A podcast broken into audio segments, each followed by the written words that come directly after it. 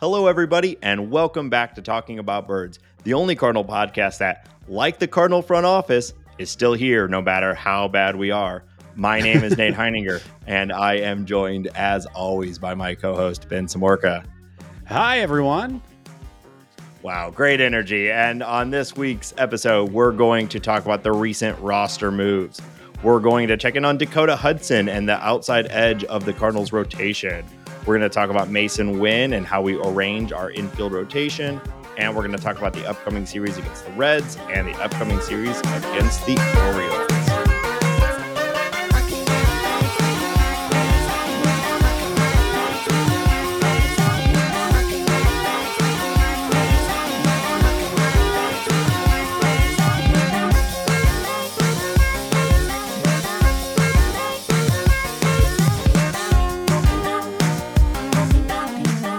Thanks to Brando Pokeholes from the Bird Scored for that wonderful opening joke. If you have an idea, no matter how good or bad you may think it is, let us know. We're happy to use it at the front of the episode. You can find us on all our social medias. Uh, so, Hambone, how you doing? ADH. How you feeling? Oh, feeling feeling strong, feeling great. Yeah, yeah. feeling I, uh, uh, spry, young. Yeah, well, yeah.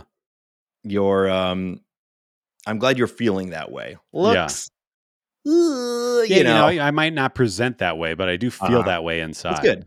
That's good. If you if you cut the outer layer off, it looks a lot better. um, that is uh, is that your? Eh, are we getting little hints at your uh, your serial killer style? you cut out the outer layer. That's my calling card. Oh my god! I peel my victim. Hmm. How many how many peeled bodies have you got there in your in your basement? I know you've been putting in new flooring. Is that to yep. cover up something? God, I guess it's got way too real, way too quick. I was about to say something about uh, who was the clown in Chicago who uh, stuffed all those bodies under his crawl space, but I didn't want to talk about that. So, Scottie Pippen, Scottie Pippen, famous serial killer. Uh, no, the clown. Uh, John Wayne Gacy. John Wayne who, Gacy. Okay. Yeah. Yeah. Wow. I did not expect to talk about John Wayne Gacy this early in the show. the first. Uh, well, here's something fun. I saw this the other day and it made me think of our dumb show. Oh, have um, you seen this? Fe- have you read about this? Have you seen this? Uh, a female European honey buzzard bird was fitted with a satellite tracking system and traveled from Finland to South Africa in 42 days. Wow. Tiny Did little you just bird. Google bird before we get on the show? No. I mean, sometimes, but not this time. This just showed up on my uh you know the the algorithm fed this the algorithm fed this to me. Wow. Yeah. All right. Yeah. That's I cool. just thought that was fascinating. Like Finland to South Africa, this tiny little bird. Yeah, I could get there in like probably 15, 16 hours. So 42 days, pretty slow. That's that's flying in a big steel bird. This wow. is a tiny little bird. Yeah. I think it's I, impressive. That's very great job, bird. Yeah. I guess that's what I'm I don't I didn't really have an end goal from this this fact, and I guess that's it. Props to European honey buzzard. You know what? I like honey. Uh Europe seems cool. Don't like mm-hmm. buzzards. I'll be going to uh, Europe in a couple weeks. Don't dox yourself. Uh, yeah. Cool. Yeah. Look, look, out for those out. honey buzzards. Yeah. Look, I, maybe I'll try to hitch a ride. you need like 50 of them. Probably more than that. I wonder how many it would dumbass. Just see me being carried by 50 birds across the entirety of Africa. Uh, they look, uh, they're kind of cool. They look like a hawk or something. I don't really know much about birds. Hmm. I like to talk about them, but I don't really yeah. know much about them. Well, this has been uh, a super successful opening to the episode. Goodbye, new listeners. Uh, summer's coming to an end. You got any plans for the any any big trips coming up for the fall or, or for for winter? Uh, I, I just got a honeymoon planning email from our travel agent, so very excited about that. Um, we're trying to go to Peru um, in December. Wow! So looking forward to that. And you know what's really exciting is uh, I have my second race this weekend. Uh, this one is right. going to be the 24 hour race, um, yeah. and I'm I'm really looking forward to that. My last race stint. I think it's um, four a uh, four a.m. to six a.m. Um, so it's uh, it's going to be a wild weekend. Hopefully, I survive.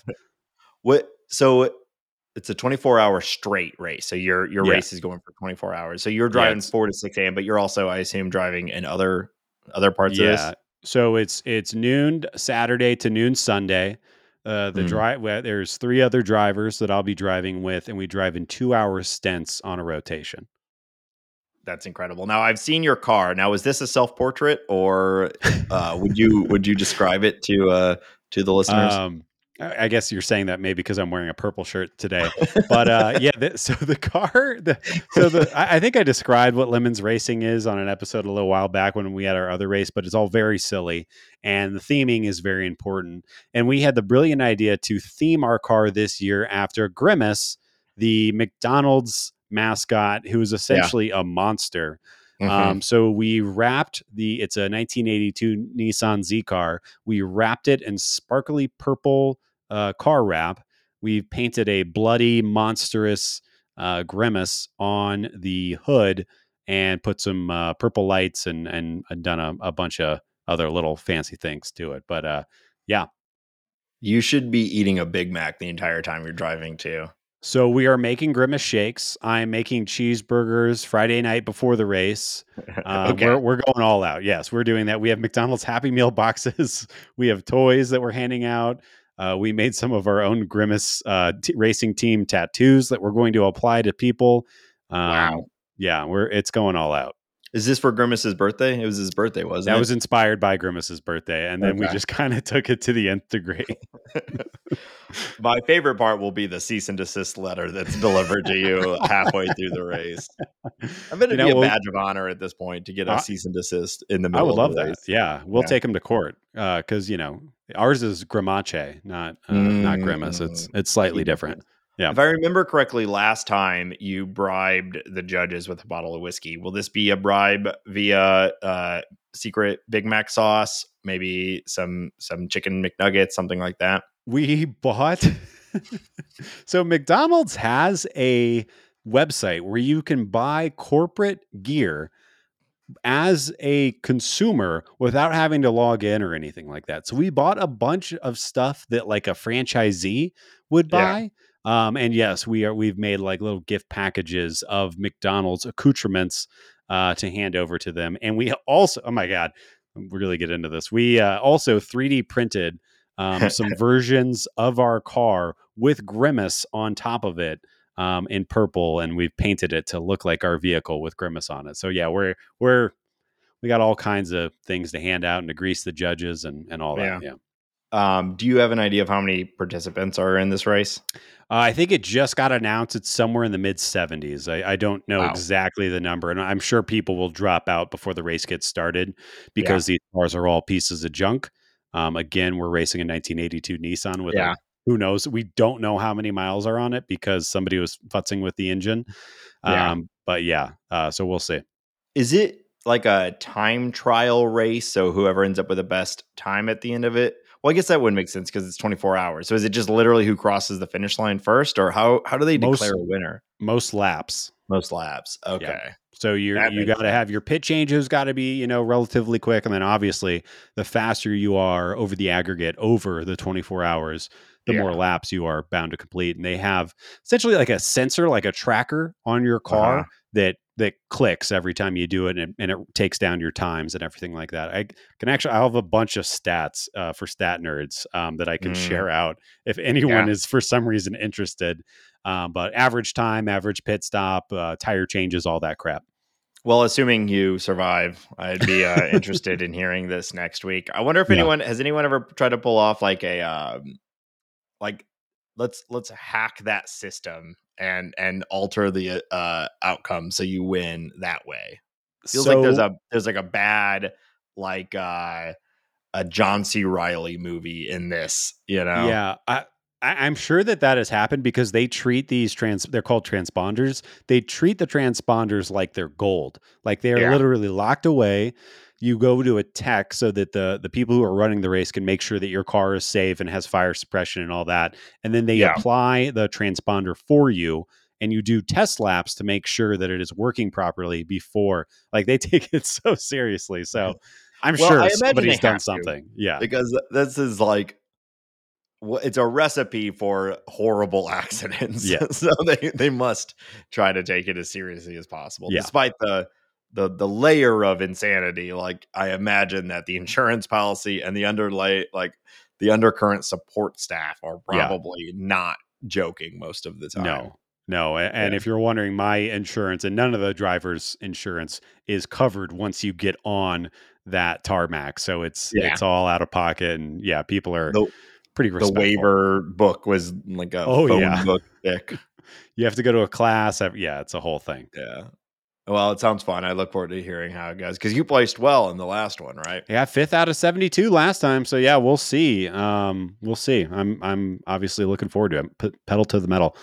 One last question because this is so you have such elaborate theming. Yeah. Do uh like West Side Story or Warriors style brawls ever break out between like the Grimace team and the Big Bird team and the Abraham Lincoln team and like everyone just you know brings out their little like uh shivs and whatnot. kinda like Yeah. there was yes so there was a there was a uh, pulp fiction team last race Uh-huh. and they were walking around with their slick back vincent vega hair and briefcases and handing bags. out milkshakes all Yeah. weekend uh, there was also a team that was pac-man themed and every morning at 7 a.m they had this like dubstep remix remix Wacka, wacka, of the wacka, pac-man yeah and they would turn it on at 7 a.m and blast the whole uh, paddock uh, where everybody was sleeping.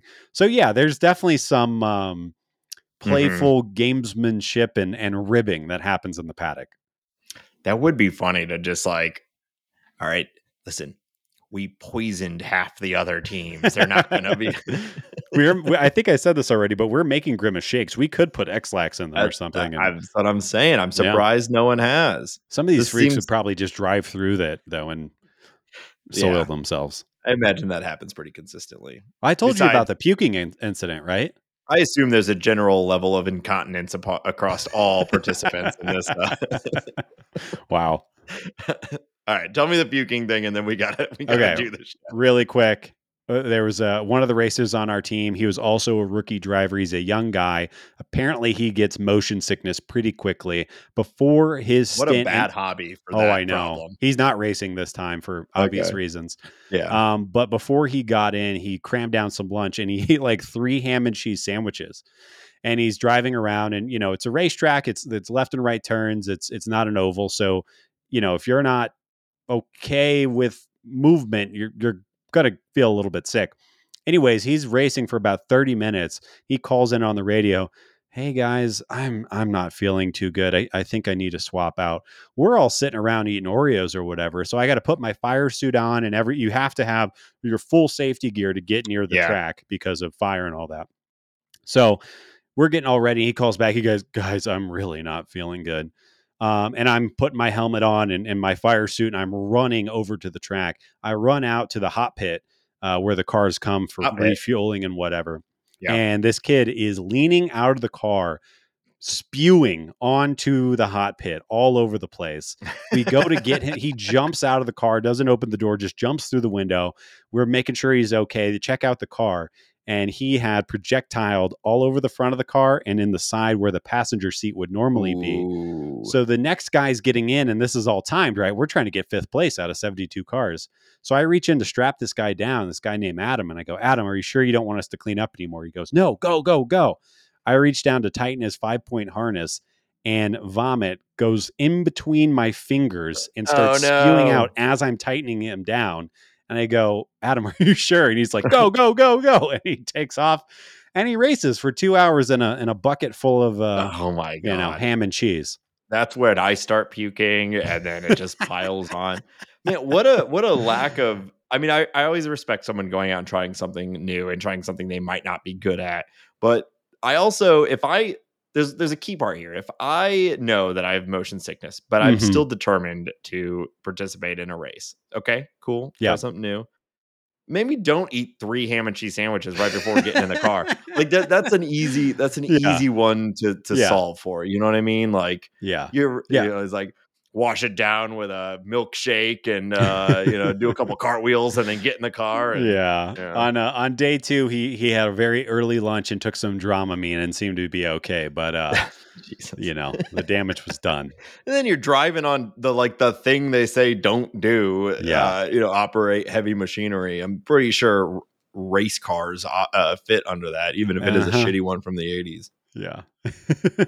well, so yeah, well, hey, you know who's not having a bad time?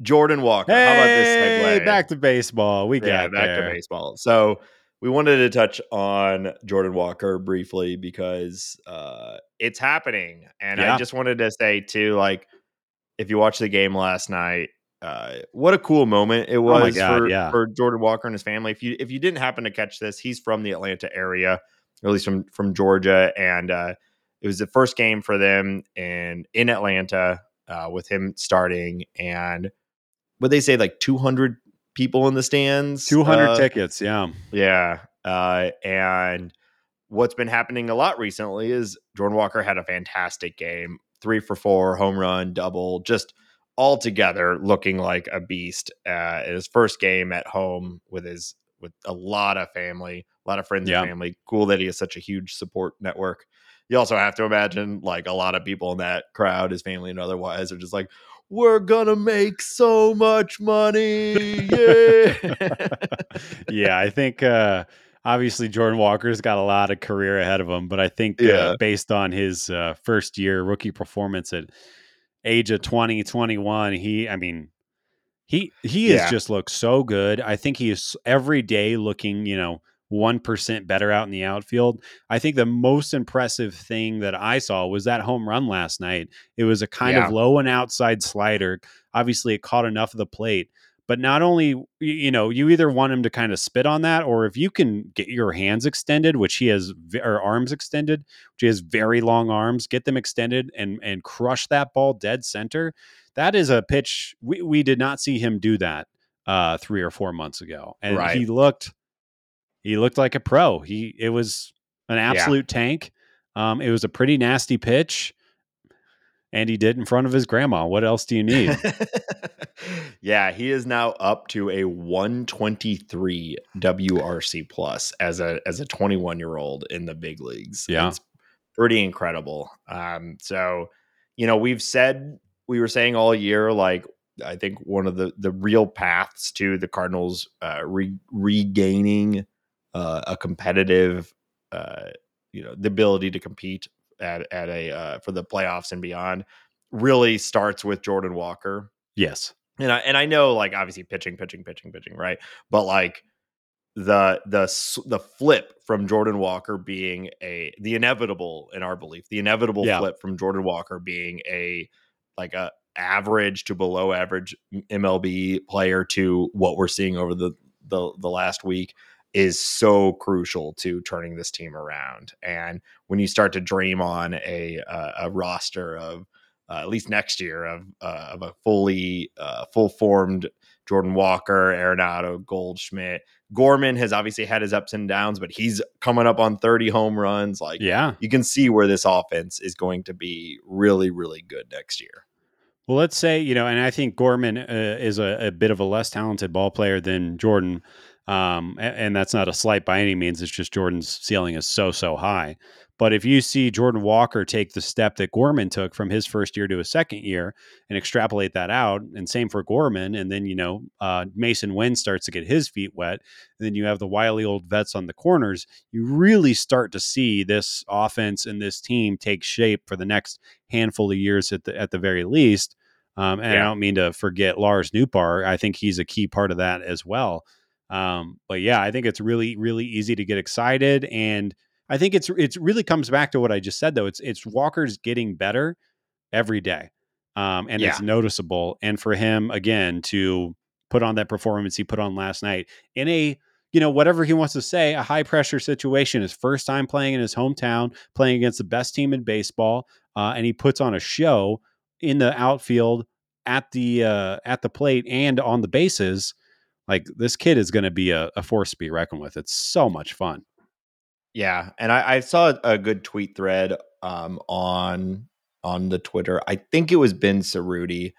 I'm sorry if it's not. I should have um, written this down. But basically, at the start of Walker's time in in the outfield, he was sometimes missing balls that had a 95% catch rate or catch yeah. expectation.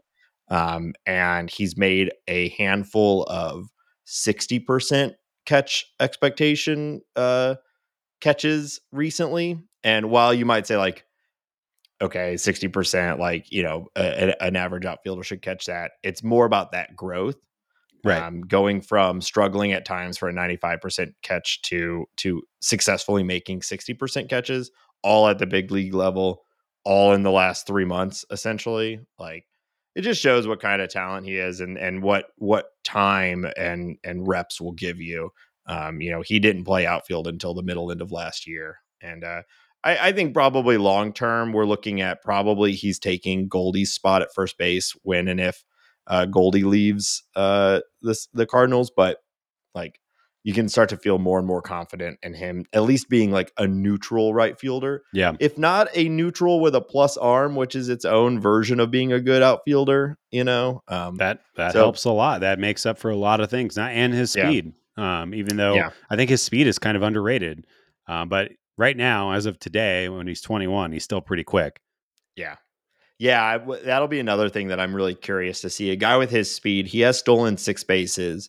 Um, you know, I'm what I would what would be really fun is if we start to see him sort of land in that early Paul Goldschmidt career level too, where uh, you know it's a combination of like Goldie was faster when he was younger, but he was never particularly fast. Right. But he was just the the the the, the way that Cardinals fans Cardinal fans love the like I stole a bunch of bases because I'm smarter than everyone. Yes. Uh, the the Yadi approach, the Pujols approach, you can see that a little bit in Walker too. I think he has that same level of game intellect, and uh, but he's got a really high sprint speed for his for his body type. It's nuts. Uh, yeah, and so like I'd love to see him. Uh, you know, lean into that a little bit more. But I also totally understand if the coaching staff is like, let's not worry about stolen bases. Let's not right jam now. a finger. Let's not roll yeah, an ankle. yeah, not, yeah. Let's no let's need. Just hit the ball hard. Right. Yeah. So, um, you know, we've talked about it for a while now, even though the Cardinals have been out of it for a while. Um, arguably the majority of the season. This is there's still a ton of fun watching these games, and there's still a lot a lot to look for and if you're like us, you're watching no matter what.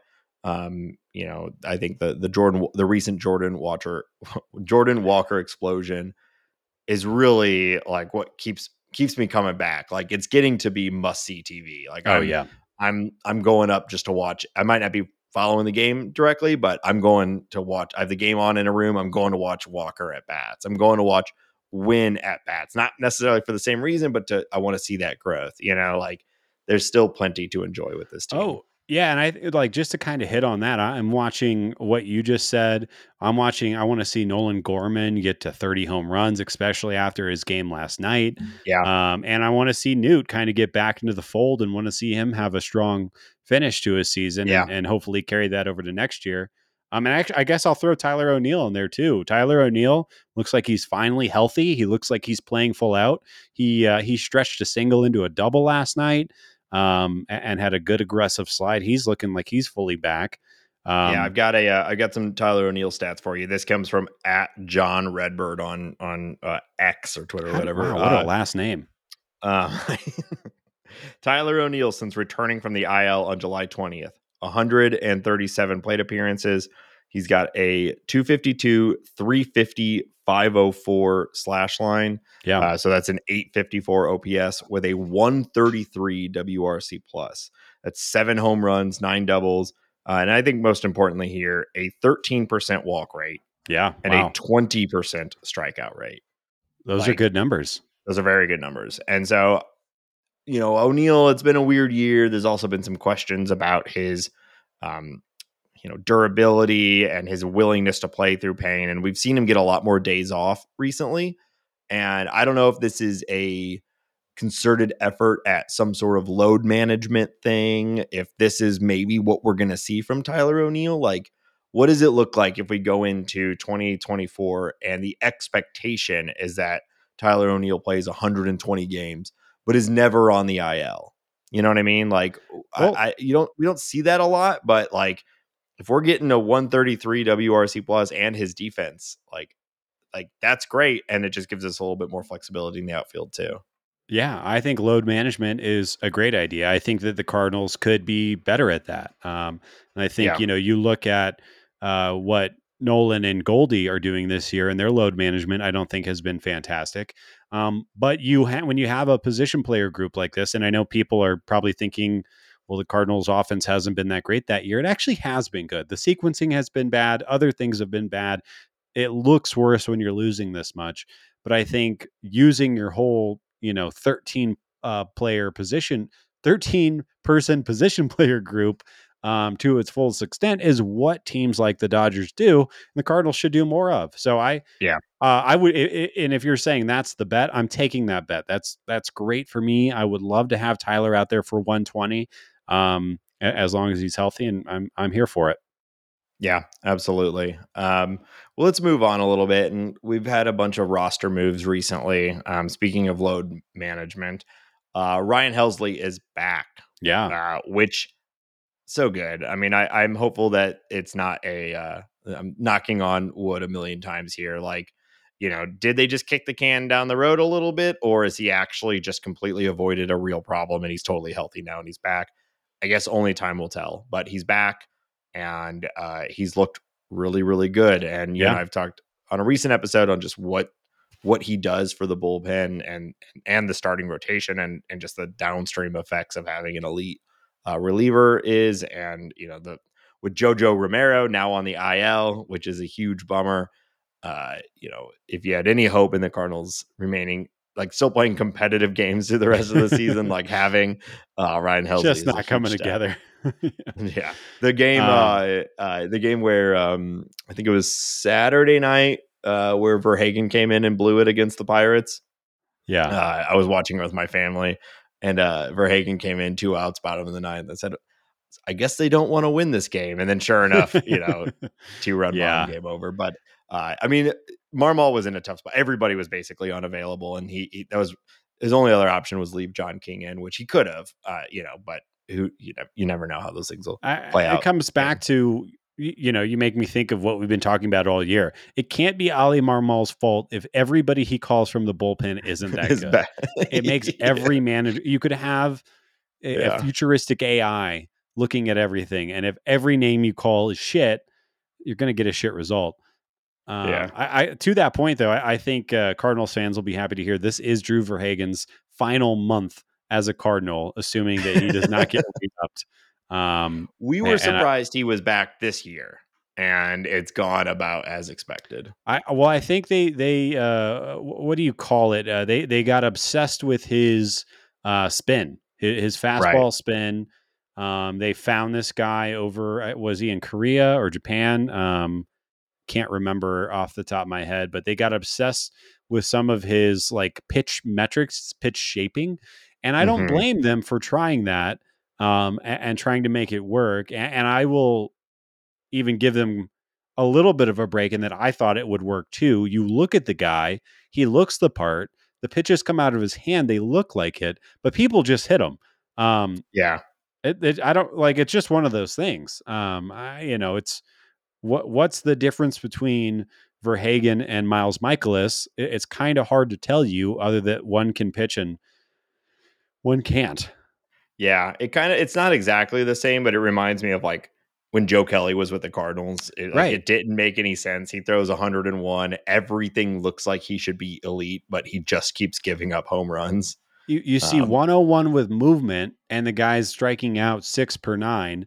Um, and then you see Ryan Helsley that's got a pretty similar package, and he's the best or second best reliever in baseball. Yeah, and there's just a, uh, and you know, it's delivery. It's it's there. I think there's a little bit of just X factor. There's um, you know, deception, all kinds of stuff. But uh, yeah, yeah, it just isn't working for Verhagen. Those pitches look like meatballs coming out of Verhagen. Swedish meatballs. Is he Swedish? Verhagen? Uh, sure sounds like it. Definitely like Nordic. Yeah. So Swedish yeah. meatballs. Bork, bork, bork. Definitely big old Swedish meatballs coming out of those hands. uh, Jesus. Uh, Jose Fairman uh, is uh, uh, back with the the Memphis Redbirds. Um, he, the Cardinals really can't decide who they like more. Is it Jose? Is it Fairman or is it Fermin? Uh, I- is it Fermin? We should know this. we should know. I this. should I know believe this. it's Fermin, and I think Yeah. that you're dumb. Yeah. Um, but in a corresponding move, our dear, dear, dear, dear friend, no, uh, friend of the pod, um, maybe one of my, it's Fairmean, one of my Yeah. best friends in life and in baseball. Taylor Motter has been DFA'd again. Jose Fermin takes his spot. Um, what are we doing? Why does it even? Why even make this move? Why bother? Yeah, I don't, even know. care. It's got it's must be some sort of vendetta at this point. But he Um, seems like a clubhouse guy. it's he's like the whipping boy of the season. You know what he I mean? really Like, is. Yeah, I, I I'm trying to I was trying to find it real quick, but I'm not gonna just sit here googling while we're on the episode. But like, there's gotta what is the record for the most times being DFA'd by a single team? Yeah. Because I know people have been DFA'd more than three times in a regular season, but by the same team, it's got to be close. It- Right. there, it just it doesn't make any sense for it to have happened this many times. If you know the Uh, answer, hit us up at Talk About Birds Yeah. on Twitter. But yeah, this is it's got to be getting close. And uh I don't know. At least he's been able to cash a handful of big league paychecks this year. So uh hopefully that's going okay for yeah, I him. But mean, yeah, I'm sure for him, like this has been kind of his life. You know, Yeah. he's been a journeyman. Um, you know, that's just kind of what they do. Being DFA'd is is generally the way you are no longer with a team. Um, I don't know how many times he's been DFA'd in his life, but probably multiple times. But I'm Yeah. sure the with this third one, it's like you got to be kidding me. There's what the hell? three weeks left in the season. Like, Right. do I really need to be DFA'd right now? to it, yeah. And uh I- he's got um like special like infield coach or infield coordinator or or Mhm. uh, special instructor written all over him. And uh, maybe he'll stick with the Cardinals. I don't you never know. Um Yeah. but yeah, maybe big league uh life just isn't for Taylor Motter. And I wouldn't even say he's hasn't been great. Um, but he's been kind of unremarkable, um, which is, I guess, you know, the problem.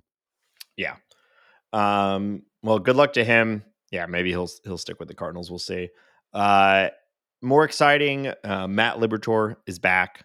Yeah. Um, now they are deploying him out of the bullpen, uh, likely for the remainder of the season. I'm assuming this is more out of um, response to just injury management Yeah. and uh, just getting like ramped back up to to the rotation. There's not that much time left. It is a bit of a bummer. Um, you know, we saw that huge start against the Rays. Felt like things were coming together, and then it's collapsed again. It's been kind of the Liberatore story. Um, I have to imagine at this point he is not an assumed part of the 2024 rotation. Uh, you know, we'll see what the offseason brings and the and the fabled three pitchers the Cardinals are going to go get. But um, yeah, Yeah. I, I'm assuming he, he's like with the with the surgeons of uh, Zack Thompson. Uh, you know, I, I I doubt he's expected to start in the rotation unless the unless spring training really you know goes crazy. Yeah, you know, it's kind of we're kind of at the point. I'm not saying the book's done on on Matty Libs, but we're we're kind of at the point now where he just has not been consistent enough.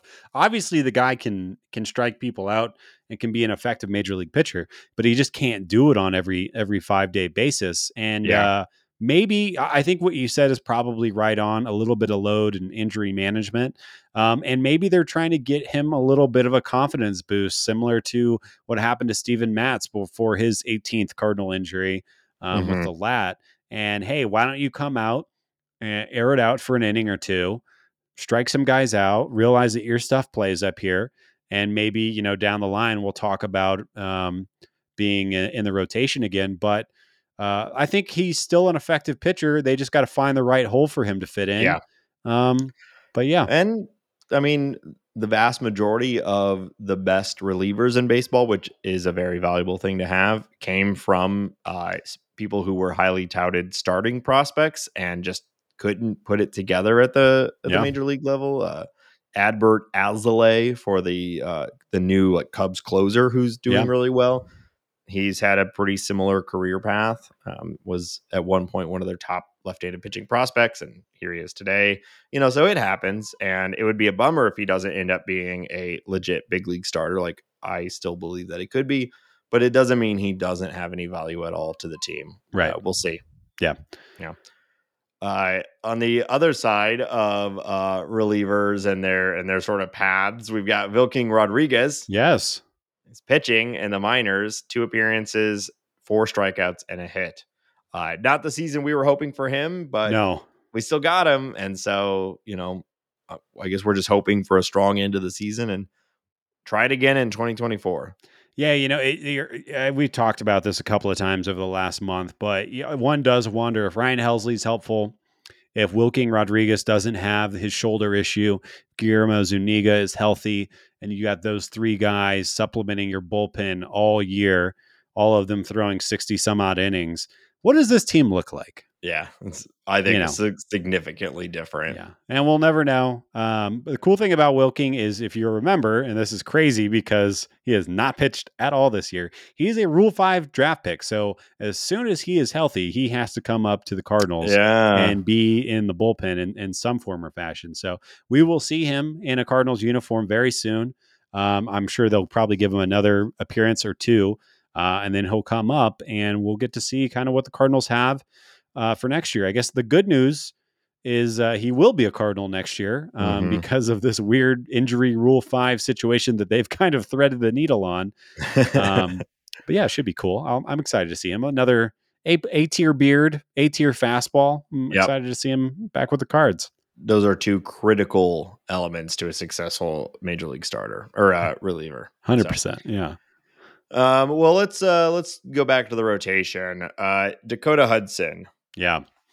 Uh, what what are you what do you feel? How are you feeling about old Dak Hud? I right don't know. now? It's such a, uh, and obviously it makes sense to use him the way the Cardinals are using him right now. I think, um, because he's there, um, right? He's like, Yeah, why, you why have innings. Right. Yeah. Um, so he has started seven games for the Cardinals and has pitched fairly well.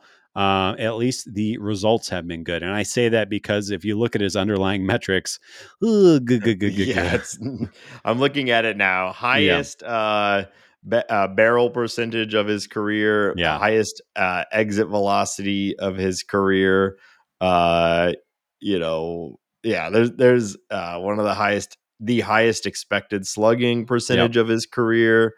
Um, yeah, highest So- expected woba of his career. Uh, highest walk rate or lowest no no uh that that one's okay but uh one of the worst k percentages in Yeah. the league and his expected era is a 5.08 Yeah. So, so he's like kind of a big step down from Miles Mikolas, right? But he's right now Yeah. he's rocking a 4.08 ERA. E He's averaging 5.6 innings per start and he has a 52% ground ball rate, which puts him in the same territory as Sandy Alcantara. Sandy Alcantara obviously not having a Cy Young year, but still I was trying to illustrate like yeah the guy's getting people out on the ground at a, a very high level. I think he's top 30 in baseball, if I remember correctly. And, and the reason I wanted to talk about this is because he's being he's not great, um, but the Cardinals still have him under con or uh, he'll be arbitration eligible the next two years. So the Cardinals have first right of refusal to have Dakota Hudson's services for the next two years. He'll be a multi-million dollar player either in AAA or in the bullpen or swingman or whatever. Um, and I, you know, he'll have a couple more starts before the season is over. And, and I guess I want to kind of hand to you, like, what do we do with Dak Hud? What it like? Is he a quad A player? Do we cut him? Do we send him off to the A's? What what happens? yeah I, I have zero faith in him as a big league starter in the long run man so like i think he's doing the lord's work right now you know he, he's putting in the time and is. and uh, you know he's serving a valuable purpose. Um, but if the Cardinals truly enter into 2024 with Dakota Hudson as a projected contributor to the starting rotation, even even as like the sixth man, Yeah. I think that we are headed into a a bad spot again in 2024. He he needs to be at best you're like eighth or ninth ninth man out of the out of the uh out you know in the rotation. So- and I I think I agree with you, but does that mean so? You know, if the Cardinals have like a pecking order of their starting pitching, probably Graceffo, maybe even Jerpy, maybe even Tink Hence are above uh, him. But obviously, his big league clock has already started, so it's whether they use them or not doesn't really matter. Do you run Dakota Hudson in your? Is he your number three in your AAA rotation and kind of your emergency, or do you try to just flip him to the Guardians or, or some team that might try to fix him? and and Yeah. cut your ties with Dakota Hudson because you have mean, control. Yeah. But they have control of a lot of guys. You know, they've got Mhm. control of hundreds of guys. right. So, guys falling out of their Uh, ears. yep. And so it control only matters if they're a, if they're an effective big league. Sure. player. So I don't know. I mean, the the problem it like what I think you're illustrating is he's kind of in no man's land. Exactly. You yeah. know, we know I guess there is value in someone who's done it at the big league level. At least people always say that. Um, you know, having a, a person who's familiar with like he knows where guess the where the bathroom bathrooms is. we made the same joke. wow. Yikes. This All show right, uh, sucks. yeah, this show super sucks. Uh, so I guess if you can get something for him, sure. yeah. Um, I'm sure that they don't like paying uh, a, a, a minor league player what you have to pay a guy who's had this amount of MLB service time. You know, like he, if the only the only way I I see him being useful in 2024 is if they find themselves in the exact same position that they're in today. Yeah. And at that point, like we'll surely have another guy that can just throw innings at the major league level. And I know I'm being pretty down on old Dak Hud here, but like I just don't see it. And I don't see him getting better, you know? And and he's he's getting by on smoke and mirrors right now, and that's cool. But if you want to be a, a, a competitive major league team, he can't be in the rotation Yeah. without some sort of fundamental switch in his approach and his uh, uh, underlying metrics. Like the ground ball rate's all well and fine, but it's only going to last for so long before he just starts getting lit up. And he really hasn't had a good season. It's been, you know, two years now of him being um, not great. And it's been quite a while since he's had any sort of like better peripherals. And, you know, totally people can change and, and can come back and have good seasons again. I'm just not seeing it out of out of our, our boy Dak Hud. Yeah. Yeah. I, I think you're mostly right. And uh, speaking of ground ball percentage, I also wanted to talk about Andre Pallante, who is outpacing baseball in ground Yeah. ball percentage right now. It is absolutely insane. He has a 78.9, let's just say 79% ground ball rate, which Yeah, is it's far and away first place in baseball. Second place is Jhoan Duran, who has almost 65%. Um, and yeah, and, he's sure- elite. You know, He's yeah, he guy throws a hundred mile an hour breaking ball and just absolutely nasty. Now the other thing with Andre Pallante is that he's rocking a five and a half ERA right now. His underlying metrics are a little bit better than that. He's striking out um less than or uh yeah, right at six per nine. Um the percentages aren't looking good. What do you do with Andre Pallante? Where does he fit into this team? obviously he has one outlying skill that has to be valuable to some degree. Um, or I guess I'll I'll even answer like, okay, you're getting almost eighty percent of ground balls, right? That's elite, elite, elite. But if people are crushing those ground balls, even if they're on the ground, and if they're hitting them past Nolan and Tommy and everyone, Yeah. is that a good pitcher? Is that somebody who should be on the big league roster? I, I really don't even know how I feel about this. yeah, I'm torn on it, and because we've seen it, uh, there's been several games this year where um, it's the Cardinals have needed a double play. They bring in Pallante, he gets the ground ball, but it just still goes right through, and or or it's you know hit to the side, and and it's only one out, and and so like you know there there's a the Cardinals have always seemed to like to have one of these guys, right? Yeah. Uh, you know, Matt Bowman comes to mind, like uh, uh who's our um like Seth Elledge, I think, was another one. Like, there's been a handful of these guys. Seth over- Maness. Yeah, that's who I'm thinking of. Seth Maness, like, they're the they're the like it's the fireman, but not going to come in and burn everyone, eh, Right. but rather get them to just hit soft contact. And it's not sustainable over multiple innings, but that one guy, we can probably get a ground ball. And I do see the value in it, but it is kind of high risk, high reward. Like an 80%, if you could truly expect an 80% chance at a ground ball, 100% of at bats, like that is incredibly valuable. But we also know uh, numbers from relievers are incredibly vari- uh, variance heavy. And that the odds of him sustaining an 80% or you know, roughly 80% ground ball rate, I think is pretty low too. So we'll probably see some swing back in the other direction, and he's going to have like a 20% ground ball rate for a month and just give up a billion home runs. So, It's so uh, this has been so, so he and I think you're right. I should note it's 56 and two thirds innings that he's done this over. So obviously not a huge sample size. Um, it's not it's not small. It's a, No. that's a good sample size for a reliever, but in the broader picture, like it, that is it's super common for a reliever to have one outlier result for 50 to 60 Yeah. innings and then it never happened like that again. It's very common. What else is crazy is so yeah, he's got that almost 80% ground ball rate, but his home run to fly ball percentage right now is 25. Now, obviously, Hmm. he's not giving up a lot of uh, balls in the air because of that ground ball rate, but kind of an another kind of outlier outliery number. Like, are you telling me a quarter of the time people do get in the air, it's gone? Well, It's what is happening? Yeah, Yeah. I, I mean, I think it's it's pretty emblematic of the of the season, right? Is like all of our results have been ridiculous. They're all they're right. all extremes, you know, where everything is either a home run or a double play, or right. we're we're you know we're giving up nine runs in a game, or uh Liberatore's going eight and a eight and a third. Yeah. You know, like it it's I think I guess ultimately what you generally want out of your bullpen is consistency, right?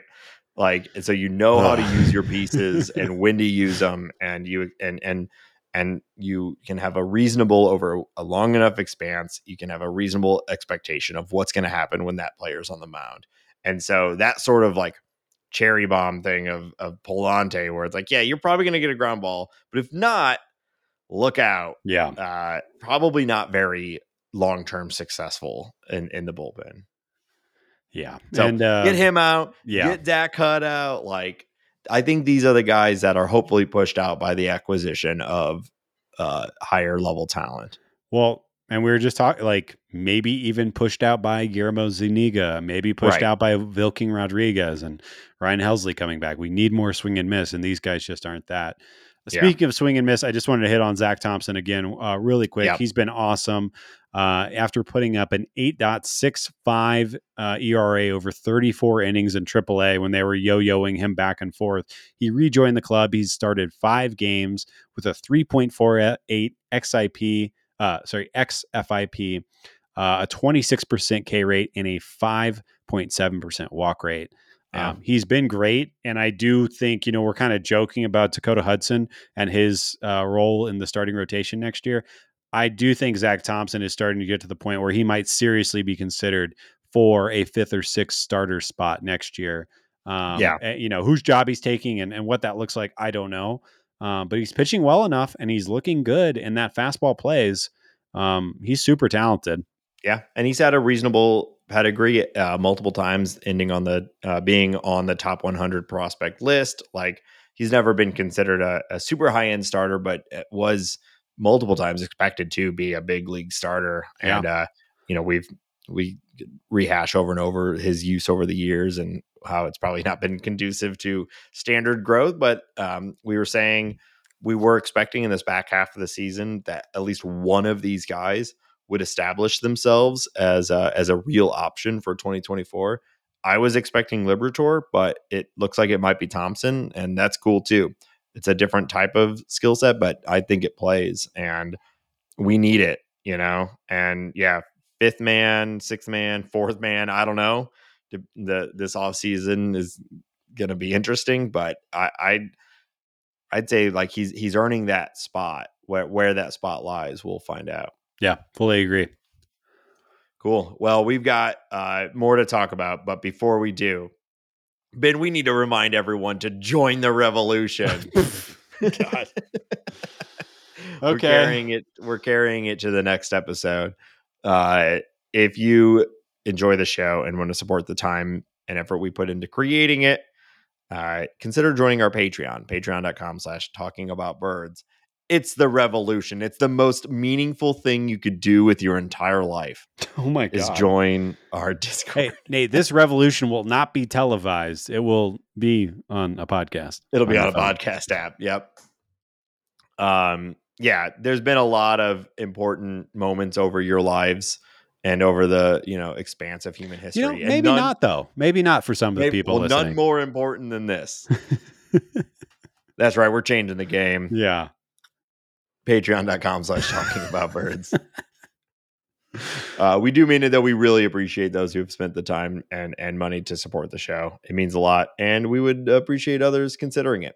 Um, if you want to help us in another way, you can consider leaving us a review on your favorite podcast platform. It really does help others learn the good word Wow. about our revolution. wow. Um, Ben, where can people find us otherwise Yeah. online? Just go out there and evangelize. Stand on the street corner. uh-huh, Um, uh-huh. Yeah, you can follow us on Twitter at Talk About Birds. You can follow us on Instagram at Talking About Birds. We are on Spotify. Listen to us on Spotify if you prefer that. We have a TikTok. You can see our shiny, greasy faces on TikTok. grimace looking son our of a grimace bitch. looking son of a yeah. Wow, you'll see my purple shirt. Uh-huh. Um, and you can email us questions, thoughts, uh, criticisms, um, ads. You could try selling us something at talkaboutbirds at gmail.com.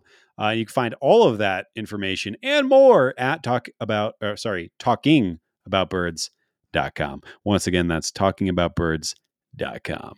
dot com. All right. Well, let's see. What do we have next to talk about, Hambone? Baseball.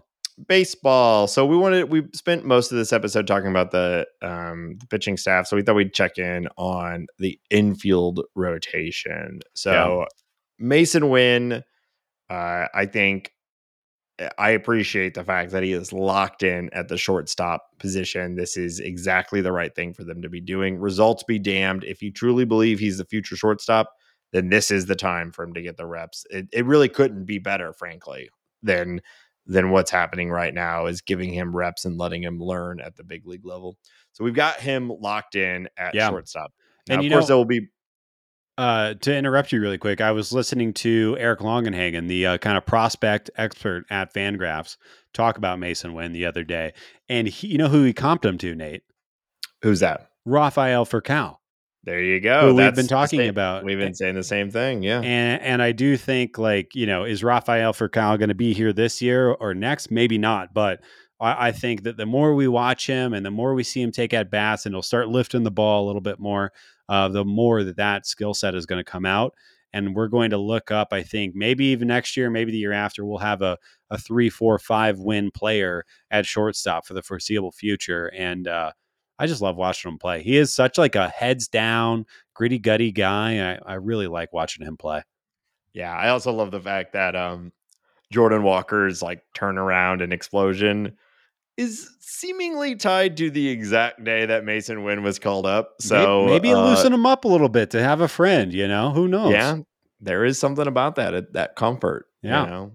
Um, but yeah, it's it's exactly the right call. So there will be uh there will be reps at shortstop for a backup and and whatnot. But for the most part, we're, I think we're considering uh shortstop locked up. So there's really just second base. Now we've seen again uh Tommy Edman uh starting in center field. He had a couple great plays in the game last night. We've seen some flashes of expertise in center field. Yeah. I think Tommy Edman has, you know, we've talked about Tommy Edman a lot, but do you think is he a outfielder going forward or is he the second baseman? That I think that that's my question is because you, of course, you have Gorman and Donald. Uh, uh, uh, Donnie will be back. Uh, hopefully at some point. Maybe not this year. It's not looking. Yeah, I don't awesome. think this year. Yeah. Um, but yeah, where where does Tommy Edman go? And I don't love him being honestly. I I, I don't know if he should even be playing every day. at this point. Obviously, he's gifted defensively, and he seems to get better and better at outfield every day. He's mm-hmm. obviously a, a next level shortstop and second baseman. I think that's where his true value is. I just don't know where his true value for the Cardinals is right now. And I'm also curious of if the Tyler O'Neill experiment in center field is just completely gone out and and Yeah. why that was such a talk in the offseason. It was a talk of the first couple uh, the first month or so and we just have not seen that uh, since we've seen Noot start in center, other people start in center and obviously Tommy. Um, I I just don't know if that is the Yeah. best My- way to use his skill set. My my guess for Tyler is that this is a continued extension of the load management. Center field Yeah. is a more physically demanding position. You're laying out a lot more, um, running into walls more. So could just be that. They're just like, Yeah. well, he probably is the best or near best center fielder on the team. But if it means he's going to miss half the season, then it's just not worth it. So Right. That's my guess on that, at least for the for the for the remainder of this season. Who knows what next year looks like? Sure. I do think like so Tommy Edman I'm, I'm pulling up his numbers here. Here's uh from 2019 on I'm reading his WRC 124 in his rookie year across 350 plate appearances. And then 90, 89, 107 last year and 97 this year. Yeah. And so at the end of the day, what you're looking at is a league average at best hitter with elite to or near elite defense at multiple positions. Right. Now that is a valuable major league player, right? That's what dri- drove his six WAR last year, right? But if you're a team that is hoping for some offensive productions from from uh, any of those positions, Tommy Edman is not the solution. And when you've got it, guys like Donovan uh, or Gorman who are going to give you a slight reduction in defense, but a pretty significant improvement on offense, you do start to wonder is Tommy Edman actually a starter or is he like the league best super utility player? Right. and if that's the case, are you choosing him over Alec Burleson? Are you choosing him over some just some of these other guys on the periphery of the of the roster? And and I think that's something the Cardinals need to figure out. And not to mention, uh, you know, Carlson more and more looking like he's not coming back this year either. But is he the center field option in 24? Would you, you know, coming into spring training, are you saying it's his job to lose? Is it Tommy's job to lose? You know, it there's just kind of like too many cooks Yeah. in the in the outfield Yeah. infield kitchen kitchen.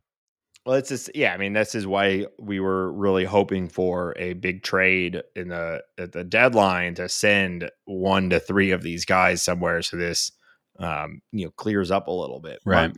I think like if we went into 2024 with everyone healthy and uh, no major moves from the major league level right now, you would have O'Neill in left, Noot in center, Jordan Walker and right, Brendan Donovan at second, and uh, uh, um, Winn at short, Oh, and yeah. Gorman Gorman at DH. Yeah. I think like that would probably be your ideal setup. And then you, but with that, you're also knowing that Tyler O'Neill's only playing 120, like we talked about before. Right. So Edman is probably filling in there and filling in at second for Donovan and filling in at short for, uh, Yeah.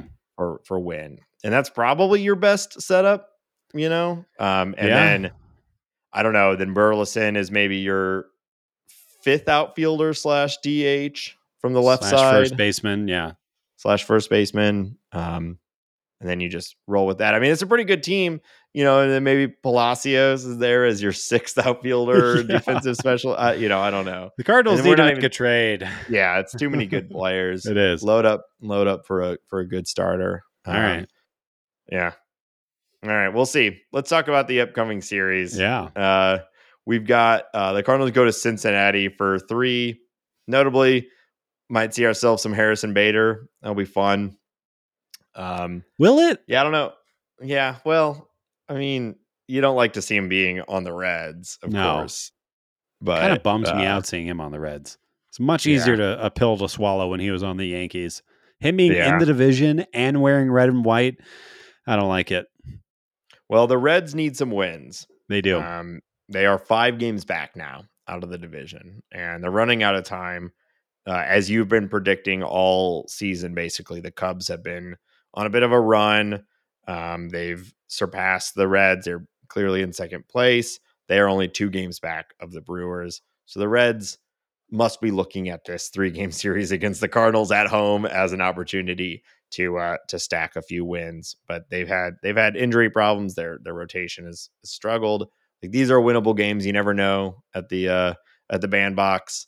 Um, I know we want to lose because we want a good draft pick, but I will always find joy in beating the Reds, oh, and I will partic- I will particularly find joy in hopefully beating the Reds enough where it really ends their playoff hopes. So yeah, you know, being the postseason spoiler for the Reds is is really all we got going right now here at the end of the season. Yeah, now that we're sounds like four games back of the Pirates too. Like you know, uh, we got nothing left. All, but if we can spoil, if we could spoil the Reds, and do we have any games left against the Cubs? Can we spoil the Cubs too? We, Like, yeah, I don't want the Brewers to up, win, yeah. but you know, I, I will. I will take the Brewers making the playoffs over the Reds and the Cubs. for yeah, for whatever reason, I can't get over the rivalry from like 2012 with the Reds, even though it hasn't been a relevant rivalry for like a decade now. I- I, still like Johnny Cueto. He kicked Jason LaRue, and I will never forgive them. I, I fully agree with you, and I think not only so to be kind of Machiavellian and and, and uh, a, a bit of a, a, a NL Central basher or whatever. Like I do think I think the Cubs are the best team in the Central. I think that the Reds, as I've said all season, don't have enough pitching. They're going to fall away, and if the Cardinals can help that, that's that would be even more fun. And if you just if I'm looking at the Brewers roster, whatever team that they face in the playoffs, they are going to be the underdog. And I think that Yeah. they're going to get their ass handed to them. I just don't like the team. And they haven't got performances out of anybody that would really make me change my mind. They're kind of having down years across the board. Rowdy Tellez, uh, Willy Adames, um, uh, Tyrone Taylor, Jesse Winker, uh, Owen Miller's not hitting, Caratini's not hitting. Uh, it, it- Brice Turang really hasn't done much of anything since coming up, and their pitching is fine. Um, Corbin Burnes has has lost a huge step. Um, Freddie Peralta isn't the guy that I thought he would be this year.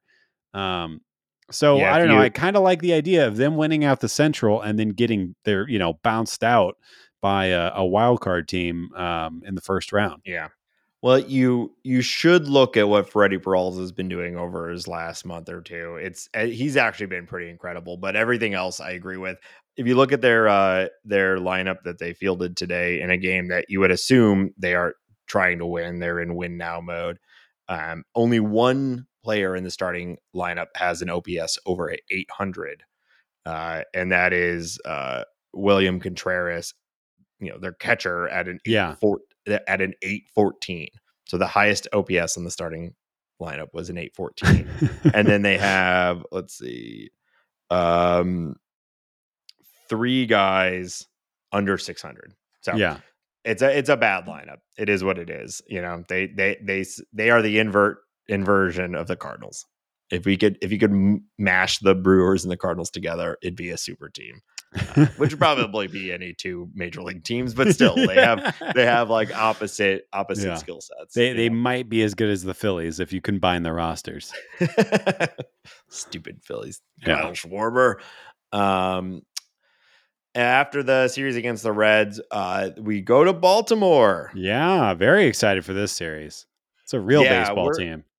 We're gonna do a. Uh, we're probably gonna check in next week with talking about other birds. So we'll dig in a little bit on the on the Orioles and the Blue Jays. Um, but we'll see them, and we'll see Jack Flaherty. Um, Jack Flaherty not doing well for the Orioles. He had that really good first start. Everyone was very hyped, and uh, it's starting to collapse a little bit. And Yeah. then, yeah. I don't know if, if you look at Baltimore uh, social media, people are starting to get mad about his anger, and you know, you're just like, it's like, ah, yes, other people are experiencing the Jack Flaherty uh, experience, even though we were big fans.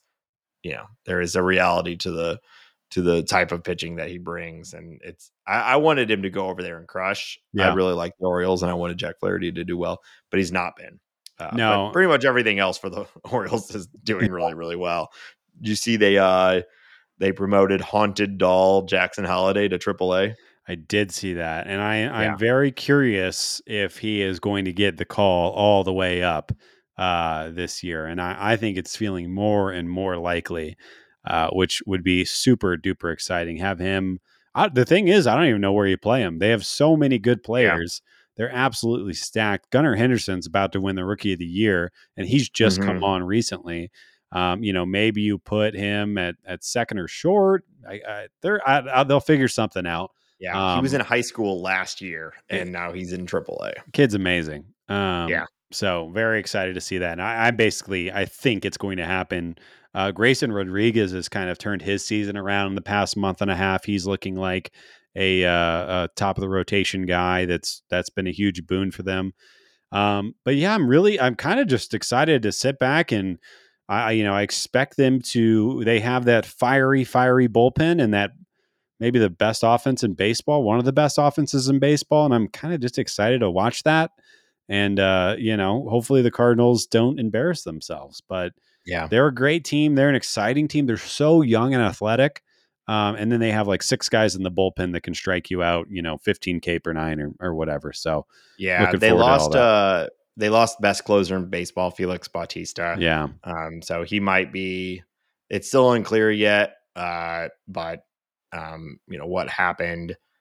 Um, but you know that's a big that's a big loss. But like you said, they got like eight guys behind him. Uh, Yennier Cano, um, he's been incredible. So he just slots right in. I, I watched. Uh, I was watching the Baltimore uh, Angels game the other night, and Shintaro Fujinami came out and struck out the side base or, or dominated the side of the Angels, Mhm. uh, basically just pumping fastballs. Like, and that guy, he's he's had a weird season. They acquired him at the halfway point, and he's Yeah. coming out and being amazing. So they're just pulling all the right levers.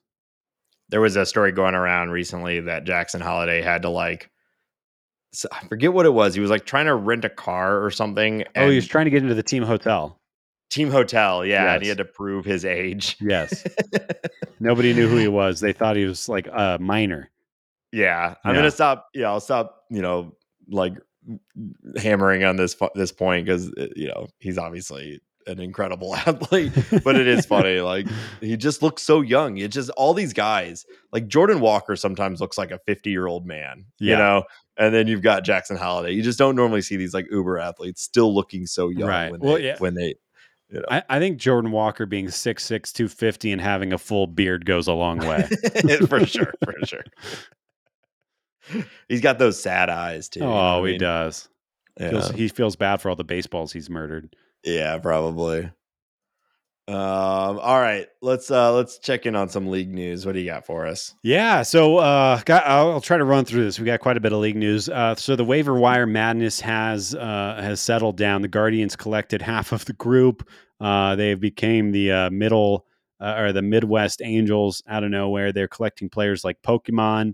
Um, and, and I don't think we need to talk about the efficacy of this has happened. You know, this is kind of old news at this point uh, of of what happened. But I'm more curious of your thoughts on this system, how it was used, um, and I guess like if MLB needs to make adjustments to this process going forward. Like, do you see this as a problem going forward now that it's kind of been exposed by the Angels as a as a kind of like I, I kind of look at it as like Artie Moreno taking his ball and going home, or, or flipping the the chessboard uh, when he's Mhm. got uh, uh, a check on his uh, uh, player. So I don't know. What are your thoughts?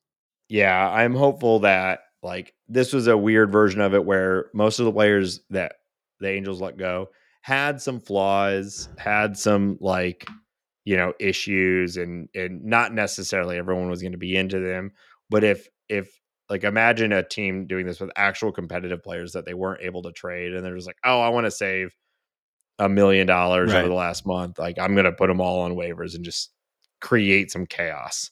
you know so i i don't know i i you'd like to think that teams would be better than that but maybe so it does make me think maybe there's something you need to do from preventing a team from just putting all of their upcoming free agents on the waiver wire. Right. Because somebody eventually will just completely take advantage of it if you don't think the Angels already just did.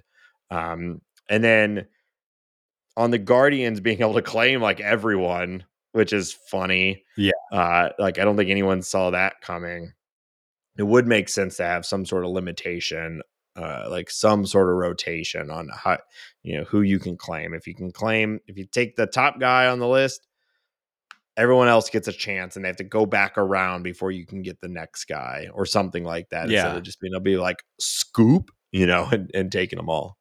That's that's what I think is I think that if you waiver claim Lucas Giolito, you are now number 30 in the waiver order. Um, and it kind of it kind of goes around like that. Each team they they get bumped back behind. Um, and you get the first chance, but I think the team being able to collect all the players and just have to pay the money, I think I don't know, it's it's kind of again it, or I guess it's so there's like this artificial timeline because of the playoff roster, right? Which is what made the Angels do it when they did. They did Right. it. It was a day or two before the playoff rosters had to be set, so that teams would pick them up, hoping that they could have Lucas Giolito or Reynaldo Lopez on their playoff playoff roster. So I think there there needs to be an adjustment there. I think it's a problem. I don't think. I, ju- I don't think that owners sh- and front offices should be able to just like I said flip the board over if they're not happy how it went and then make you know this year I think like you said there were some flawed players um but Harrison Pla Bader is I mean he's not the best hitter in the world but he is a plus plus defensive player and could change the race uh, especially for a team like the Reds who don't really have a good center fielder like that's a huge win for them um Yeah. and and they also got Hunter Renfroe, who's an above average player for free or for just his salary as well. So, yeah, I, I think something needs to happen. I saw somebody, I think it was Paul Hembekides of ESPN. He uh, mentioned that after a certain date, that the team should be on the hook for the money, no matter what, um, Hmm. whether they they uh, DFA the guy or waiver whatever they do to him, they're paying that final month of salary. Um, I don't know if that's the right move or not, but I do think something needs to change. And I think that Artie Moreno, we all knew this, um, but he is just one of the worst owners in baseball. and I'm not surprised that it is his team to kind of um, abuse the system. yeah expose a, a Right. potential gap Yeah. yeah yeah, Well- i like i don't know that this year was like if it was egregious enough that it will result in a change but hopefully this is sort of the like yeah, you can you can it's a canary in the coal mine Yeah. like oh well if they were able to just drop renfroe giolito reynaldo lopez bader all the all these names well they didn't drop bader but uh Yeah. all these names that like people know and are impact and they just traded for for their run Yeah. you know and they're able to just be like here you go league chaos abound Yeah. good luck you know you could see it being Uh, way more dramatic And, yes. Yeah. Like, what if, you know, what if him and what if Artie Moreno and Ohtani got into a fight and Moreno wants to get under the luxury tax threshold and threw Ohtani on the waiver Yeah. wire? That would, I- I mean, it would be exciting. And from a podcast standpoint, we'd have a ton to content about. baby Yeah. yeah But is that good for the game? I don't know. Um, and my final point I'll put on this is is it, it kind of just exposes the Angels for how bad of an organization they are. Not only did they give up the last few good prospects they had for about a month and a half or whatever of guys that they ended up just giving away for free on the waiver Yeah. wire, but because Randal Grichuk did not get his contract pick, picked up, they did not dip below the uh, the luxury tax threshold so it just was an absolute and utter failure from start to finish and you know that's what you get Yeah, you know, I I do feel for them a little bit because going for it at the deadline was universally appreciated. yes Remember, we were all like, "Hell yeah, Angels, go for it!" Yes. and it's so good to see them go for it, even if we don't think it's gonna work. Like, g- it's good that they go for it. And then everyone they try acquire is bad, and and then they cut them all, and now we're get they're getting shit for that too. Yeah. so it's like like you know it, it's a it's a deeper problem because they had to acquire you know uh risky assets because their farm system is so bad. So they couldn't Right. truly go for it in a way that would allow them to compete with like the Astros or the Rangers or even the other like wild card teams. So they were hamstrung from the beginning from actually going for it. And but they did, which we liked, and now they've Yeah. set themselves back by going for it. And then now they're getting shit on for going for it and then dumping. And it's like uh, it's just you know it, it, it like you said it, it it's like what a what a bad year for the Angels and what a bad organization. The, I, and now the team is screwed. They Yeah. have Anthony Rendon, albatross contract. Ohtani's not coming back. Mike Trout can't stay healthy. And they're Yeah. over the luxury tax threshold going into next year. And they are probably going to be the worst team in their division next year after Ohtani lose, leaves. Um, and they have no way to augment their team through trade. And they won't want to spend any more money because they'll already be over the tax threshold. Um, so what, or they won't be able to spend enough money to make themselves competitive again. So I don't know what they're going to do. And I think it kind of, this is the first time since Mike Trout has been on the Angels that I thought maybe he won't be an Angel his entire career. Yeah. They uh there was an article the other day and I, I didn't really read it, um, but the headline, you know, as as as we all participate in the internet, uh the headline said that uh, Mike Trout intends to have a sit down this offseason with uh, Angels ownership to discuss the long term plans for the team's future. And so the reality is probably the quickest uh, the the the best chance for them to get back to a competitive balance at some point in the in the relative near future is to trade Mike Trout for an absolute haul. Yeah. because they're because they're he's only getting older and they're at their current trajectory like wh- what's their window? Like where what is their even their target window of success right now? 2026 right? And so then by then Trout's only older. And he's probably going to hit bombs until he's 40 unless he has some sort of like Yeah. uh, you know, like knock on wood against this, but like some sort of catastrophic injury. But like, I think he's going to age pretty well as a as an Yeah. offensive talent as long as he can be on the field. Um, but like, they're going to lose a couple more years of him before they're really competitive again if they actually rebuild successfully. So their best bet probably is to trade him this offseason. And um, hey, maybe that's where the Cardinals come in. Let's uh, you know, let's move the farm for uh, Mike Trout and and then go pay for uh, Nola and Yeah. Snell and uh, Hey. Gray. And if they do trade Mike Trout, then you have to call them stupid for holding on to Ohtani for the time that they have. Because if they traded Ohtani a year and a half ago, they would already be their their their uh, farm system rating would already be much higher than it is right now. Then they go and move on from him. Then they wait out the Rendon contract, and you're looking like a better team. But right now, 2026 seems like a joke to me. There's yeah. no way that's going to happen. And this is assuming that these trades are actually for talented players. Right. And we have seen very little ability to um, scout and identify impact baseball players. Uh, they they like I, I've s- I've said this before in the show, but I read somewhere a little while ago, and it really made sense to me. Is that Artie Moreno c- cares about celebrity, and Yeah. that is how they've ended up with some guys. Like they knew Ohtani was gonna be like celebrity, right? And and that one worked for him. Um, but like Rendon, Pujols, Josh Hamilton, you know, all these horrible contracts that they've had they're just chasing celebrity. They're chasing who's the biggest free agent, and they're not really thinking about Yeah. long term and uh, you know, good roster construction. Nate, uh, we'll get off the Angels here, but one last thing for you. Who do you think, uh, according to Baseball Reference War, is the third most valuable Angel in uh, 2023? This feels like a trick question. Is it Renfroe, it is not. This Is is, a tough Luis- question. Luis Rengifo? No. Nah, man, I, I I truly don't. Carlos Estevez, their their Mickey closer. Moniak. Oh wait, oh yeah, and he's crushing it on the Phillies. Uh, no, I you know he's still a, he's still an Angel. What am I? Okay, well, Yeah. whatever. But, but you yeah, might be thinking at- of Brandon Marsh. Maybe. Yeah, that was part. Okay. Um. Yeah.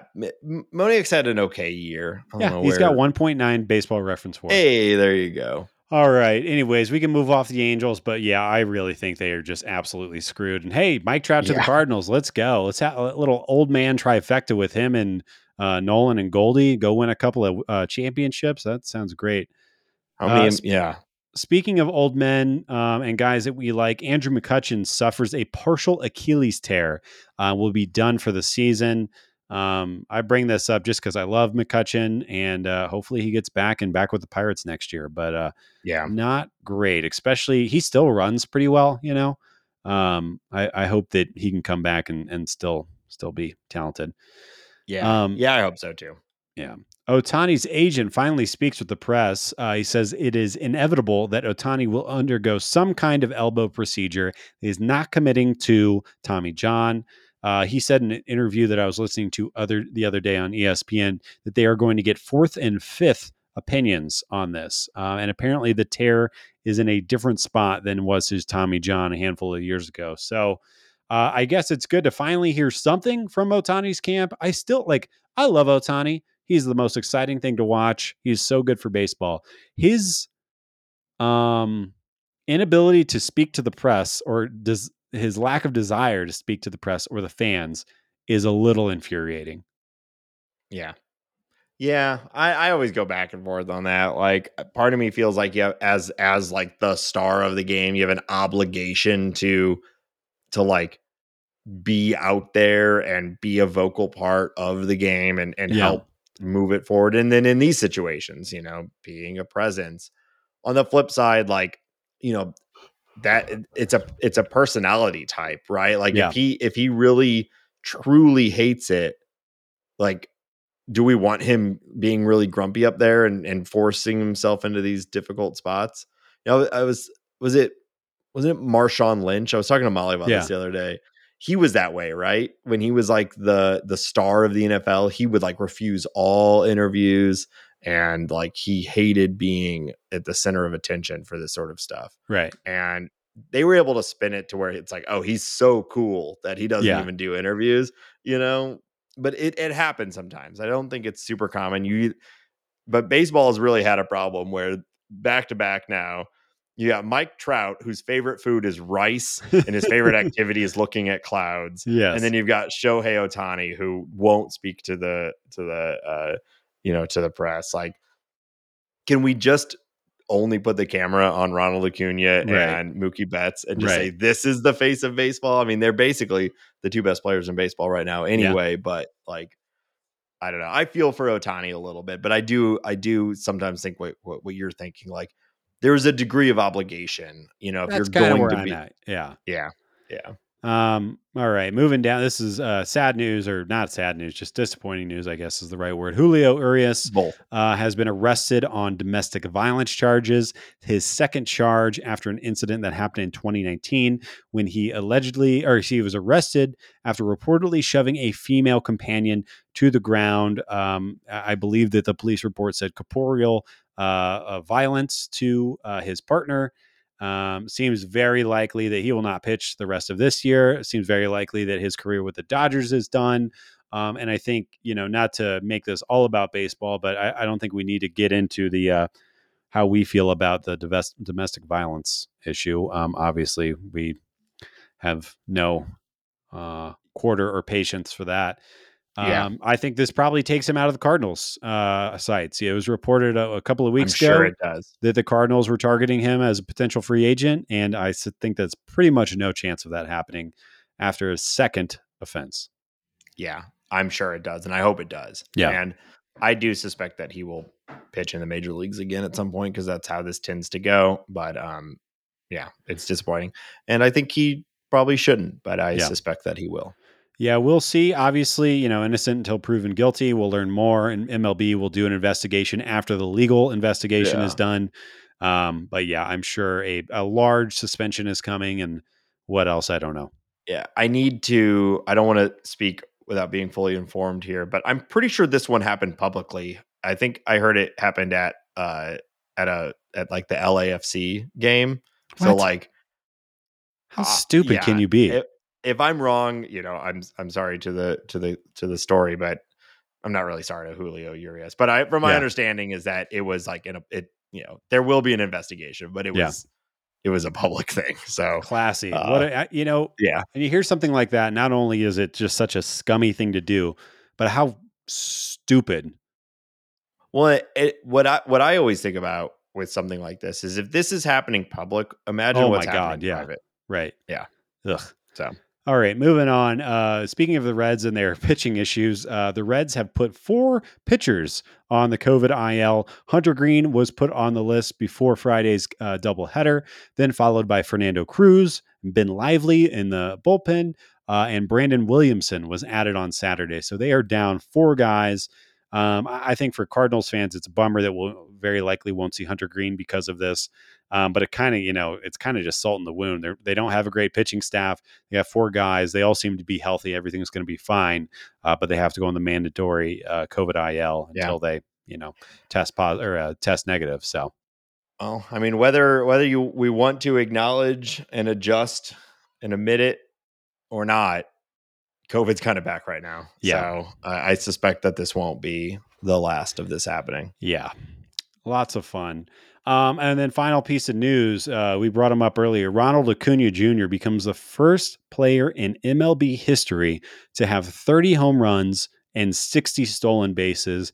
I don't know if you saw, but his 30th home run was the hardest hit ball in the Statcast era. Is like 122.6 That's miles per hour or something like that. Absolute frozen rope to dead center uh, against the Dodgers. And my question to you, Nathan Heiniger, would if you had to vote today, Mookie or Mookie or Ronald for MVP? I feel like I'm in a tough spot here, Ben, because I am someone who is a proponent and a believer of advanced metrics. I Yeah. talk about war all the Yep. time. I argue that it is the best metric for uh, determining value. Yeah. I won't say it doesn't have flaws. Every metric has flaws, but uh, despite all of that, and by still the way, feel like Ron- I'm voting Ronald Ronald Ro- Acuna. Ronald is at 32 home runs and 63 stolen bases right Yeah. now. We're not even done. He No. might go 40 80. Oh my God. Um, He might. like yeah i i think i'm still voting acuna i'm a sucker for those sorts of things Yeah. um i get uh, you know betts is having an incre- betts is having a career year also which is incredible you know yeah betts i think i could be wrong on this but i felt like betts was uh was a hall of fame trajectory but also maybe not Yeah. and then i think now like i i really Slam i the think door he- shut. yeah, he's locking it in. You know, he obviously needs like five more years to to to do it. But if he has this type of season at this age, it Yeah. really speaks well to what his aging curve is going to look like. Because there was real concerns about him aging as as speed inevitably Right. slows down.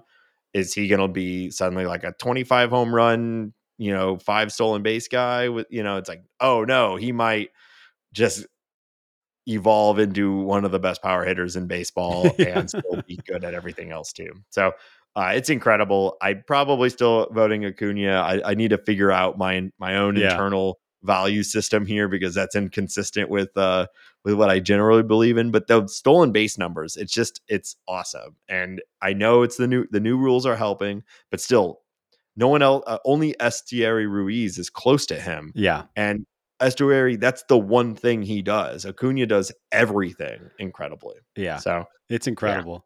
I so I, I hear everything you're saying, and I, I'm gonna. There's about 25 games left in the season, so I'm gonna I'm gonna hold. I'm not gonna vote yet. Oh, sure. You I have to vote, but you don't have to vote. Well, but, but let me let me make my point. Right where I am today, uh, while we're recording, is that I think I think Mookie and Ronald they're putting up insane numbers, right? And batting average and homers, that's it's all pretty close. But for me, Mookie being able to pick up the Dodgers when they needed it the most, and for him to play above average second base and shortstop and the best right fielder in baseball while putting up these numbers, I think to me, that makes him the MVP because 60 stolen bases plus is impressive. But a player play the best right fielder in baseball also being a league average shortstop is unheard of. And I, I think I think that that can't go can't be underplayed enough, or that can't be underplayed. Um, now, again, maybe Acuna can go Super Saiyan in this last twenty plus games and change my mind. But as of today, if I had to vote, I would vote for Mookie because of that. Um, but Yeah. yeah, I'll, I'll leave it there. It's a fair point. It's a that's an incredible showcase of It's- versatility. Crazy how like Yeah. no one can Yeah. do that. Um, Yeah. And and Mookie was like, "Oh yeah, I like playing shortstop," and then went off Yeah. like had like a thousand OPS during that like few weeks or whatever. It's Yeah. incredible. Well, I guess we'll find out. We will. will. Um. All right. Well, let's wrap up this episode. Yeah. Uh, got a little game for you, Ben. We haven't done this one for a little while. Um, I was doing some doing some googling the other day, and I came across an article. I don't want to hear about that, uh, googling. I was using your office to Google myself, and I uh, I came across another article that I think would be perfect for our segment. League choose. Ooh, League choose. home, home, home. Very good. So I've got a uh, I've got an article here from uh, Bleacher Report. Oh God. The ten best ballpark snacks of all time. All right. Have we not That's done why- this before? We've done a version of this before, but not exactly this one. Okay. Um, so I want to hear what you think. Alex Rostowski's opinion, Bleacher Report writer, Okay. the 10 best ballpark snacks of all time. And I will say that their his or hers, I guess Alex, uh, their their definition of snack is broad. Oh God. Okay. Okay. I, I am assuming by that you mean like a beer could be on it. I will give you no more information Okay. than uh, uh, snacks is broad. Okay. Uh, so what, I'm supposed to guess it. What what am I supposed to do? Yeah. So you are going to guess on the top 10. I want to see how many you can get before you run out. All right, nachos Uh, number I- one with a bullet. Let's go. I forgot to put my little uh my little sound effects here, so I'm gonna uh I'm gonna do them myself. Okay. Um, wait, what was it? What do I? You're out. Nachos aren't on the list. Nachos is not on the list. Well, I'm already calling horseshit on this list. yeah. Mm-hmm. Uh, yeah, obviously, I'm completely in agreement with you. Nachos are the ideal ballpark snack, Yeah. but um, yeah, It's like a, it's like a hundred little snacks in one. You get to you know make your little chip. and there's there's like nothing better than nacho cheese. Yeah. you know what I mean. I'm not I'm not saying it's the best food, Yeah. but like, there's nothing more satisfying than nacho cheese. I, it's shareable. You're having a good Mhm. time. yeah, Um, you're looking like a monster when you get to the bottom. yeah. Yeah. uh, okay, I'll say ice cream in a baseball helmet. so that was the article we did this on before. yeah, I like, remember. Yeah, the difference was there was ice cream and then there was ice cream in a baseball hat. Yes. two different things. Yes. Uh, no, on this list, uh, you did get this one. This is number nine, okay. and he has it, or they have it as ice cream slash lemon chill. So Okay. either a lemon chill or an ice cream. This would've- article is horseshit. Those are two different things. They just happen to be cold. Mhm. You might throw a Mhm. snow cone in there too, dumbass. uh, is that your? Is that your? Uh, No. Uh, No. Yeah. Hot dog. uh, hot dog number two. What? How's that not number one? I know. Uh, all right. Uh, let's do Cracker Jack. I was wondering if you were going to get Cracker Jacks because I feel like no one since like 1922, you know, has has really gotten to Cracker Jacks. But uh, yeah, Cracker Jacks number five. I think Yeah. the only reason we even still do it is because they're in that song. Well, I'll Are tell people you, buying Cracker Jacks? I'm sure the Coors Field isn't the only one that does this, but during the seventh inning stretch, the broadcast booth throws Cracker Jacks out into the stands uh, every game. Mm. So that's it's kind of in my mind there. I wonder what I wonder what percent of Cracker Jack sales come from the front offices buying them to throw them into the stands. Probably a lot. I do remember. Uh, I have a faint memory as a kid of getting Cracker Jacks and there being like toys and stuff. Oh, yeah. the Yeah, Yeah. of course. Um. Okay, let's do a. What about a salted pretzel with cheese? You're out. Really? Yeah. What are these idiots No. eating at ballparks? Not a salted pretzel with cheese. Really? Yeah. Um, you know what's so I got really good? I got that two outs. Make sure Yeah. that nacho cheese. Yeah. you know what I mean? Yeah, you already Hell told yeah. me that. You freak. yeah. I mean, I think you can dip just about anything in nacho cheese and you're having a good time. Yeah. is this Birthday a, cake. is this stand up you're working on? Your tight five on nacho cheese? I think they should make the whole thing out of the nacho cheese. That's good. That's smart. yeah. Um, Yeah, you've got two strikes. uh, hamburger. You're whatever. this list is in question.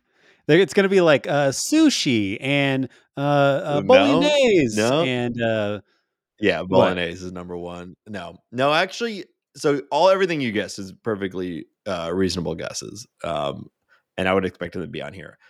The list is pretty good though too. Um, so number ten was cotton candy, okay, reasonable. acceptable. Number nine was I- ice cream slash lemon chill. Number eight Stupid, was but popcorn. acceptable. Okay, Sure, popcorn's good. Popcorn number was on my list. was yeah. Number seven is fries. okay, which I personally I love fries. Who doesn't love fries? Dip them in that nacho cheese if you know what I mean. sick Um, bastard. But I'm I'm never really getting fries at a ballpark, but No. I get why they're on there. Number six, Polish slash Italian sausage. Okay, that's fine. I was going to say brat at some point. Well, and this is where I think there's some controversy on this list because number five is Cracker Jacks, but number four is brats. And so he's got Italian and Polish sausage as a separate category to brat, which so okay, I, so I understand they are, but two different you know. sausages, but when we're talking about ice cream and lemon chill, it's the same thing. This guy's an idiot. Uh huh. Number three, peanuts. Okay. Fair. Yep. Number two, hot dog. Sure. And number one, you said it, but you did not guess it. Beer. Number one. Oh, damn. I thought. I guess I thought I just guessed it. But yeah, no, you fair. said, you know, not to be pedantic, but you said, so things like beer could be on the list. And I said, I'm not going to say anymore. Let's start the game. Okay, And then, enough. so, well, in my mind, I Um, guess beer, and the rest of the list is total horseshit. so I'll give you beer because you said it. Yes. Um, but you got four of six wrong. Good. So, I wish I got more. or you wrong. got you got four of ten correct, six wrong. Yeah. So, Well, uh, that so was that was fun. league. Yeah. Uh, if you have a different idea of the rankings of ballpark foods, let us know. Um, if you think there's a significant enough difference between a brat and an Italian sausage or Polish sausage, I want to learn a little bit more. Uh, let me know. Don't make me Google it. Just uh, as long as you, it's mustard is on top, you're it's all kind of the same thing for me. Hmm. Honestly, not I- a mustard. Brats and Not- hot not dogs. I, I would. That's my category. It'd be tubed meats. Would be a category. I'm not a mustard man, but uh, an I do love a brat. Mm, I love a brat. I'm fired up now. All right. Well, now I send you back off to the real world.